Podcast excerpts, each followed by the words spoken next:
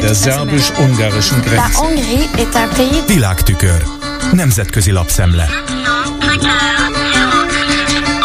A jog és igazságosság elnevezésű párt a PIS 8 esztendeig tartó lengyelországi kormányzása után Donald Tusk leendő kormányának van mit kijavítania, de az első teendője az igazságszolgáltatás függetlenségének a helyreállítása lesz, írja a Der Spiegel. Külön figyelemre méltó, hogy a cikk tegnap, vagyis azon a napon jelent meg, amikor Andrzej Duda köztársasági elnök beiktatta hivatalába Mateusz Morawiecki újabb, egyértelműen életképtelen kormányát. Az eddigi miniszterelnök arra hivatkozva kapott Dudától kormányalakítási megbízást, hogy az októberi választáson pártja, a PIS szerezte a legtöbb mandátumot, bár önmagában a többséghez nem eleget.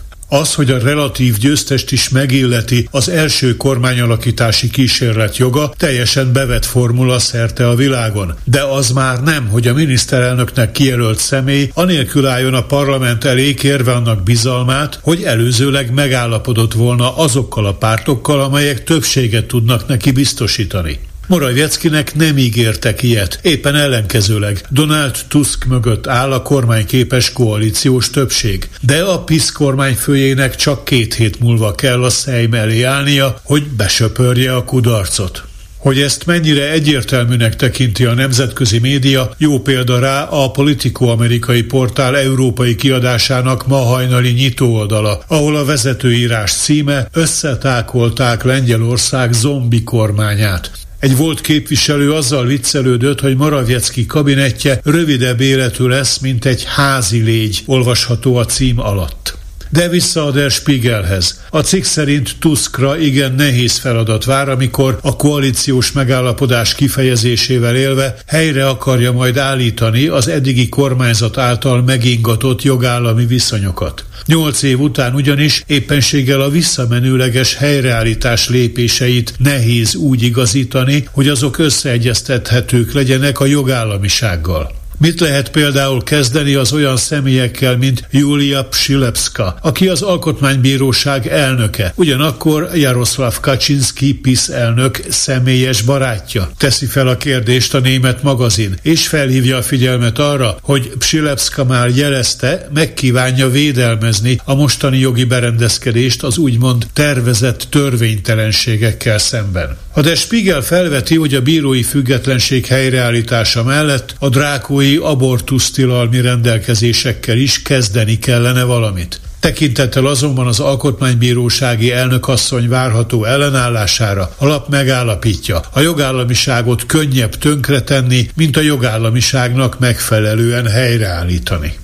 Az imént említett Politico egyik friss jelentése szerint több EU ország azt szeretné, ha az Európai Bizottság legalább 20%-kal csökkentené. Ez 13 milliárd eurót jelent a középtávú, vagyis 7 évre szóló uniós büdzsé növelésére vonatkozó indítványát. Az Európai Unió javaslattevő végrehajtó intézménye júniusban kérte a tagállamokat, hogy 66 milliárddal növeljék a kiadási keretet, úgymond váratlanul felmerült költségek miatt, amelyek olyan válságok leküzdése érdekében váltak indokoltá, mint például a világjárvány, illetve az ukrajnai háború. A portál diplomáciai forrásokból értesült a tervezett növelés csökkentésére vonatkozó felvetésekről. Ezek a források arra hivatkoztak, hogy az nem fair, szembe megy a szolidaritás elvével, ha csak a tagországok egy részének, nevezetesen a nettó befizetőknek kell mélyebben a zsebükbe nyúlniuk. Ezek azok az EU országok, amelyek több pénzt kötelesek befizetni az uniós kasszába, mint amennyit különböző támogatási formákban abból kivehetnek. És azon az állásponton vannak, hogy ha megnőttek a közös költségek, akkor azok egy részét abból kellene fedezni, amennyivel csökkenteni lehet a nettó kedvezményezetteknek kifizetett támogatásokat. Így a kényszerű kiadási növekmény a bizottsági tervezetnél szerintük 20%-kal alacsonyabb lehetne. Az óra ketyeg. Ukrajna segítséget kér a jövőre mintegy 29 milliárd dollárra emelkedő költségvetési hiányának a pótlásához, írja a politikó, és hozzáteszi. Magyarország kivételével az összes tagállam egyetért Ukrajna további támogatásában. A kiadási tételek lefaragásának az igénye más területeket érint. E más területek közt különösen heves most a vita arról, hogy a felzárkóztatási alapokat és az agrár támogatásokat, amelyek együttesen az uniós költségvetési kiadások kétharmadát teszik ki, eleve kizárják-e a kiadások azon köréből, ahol lehetséges a spórolás. Az év végén távozó spanyol soros elnökség ugyanis, amely előkészíti a decemberi csúcsot, a brüsszeli bizottsággal karöltve erre törekszik.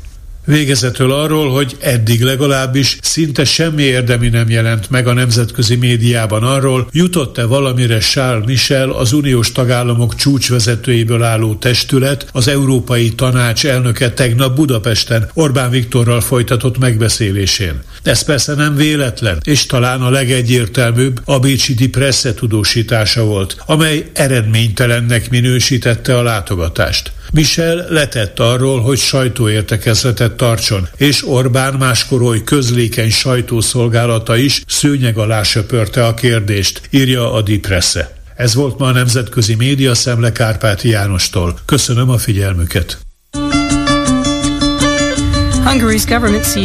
Der szerbus-ungarischen Grenze.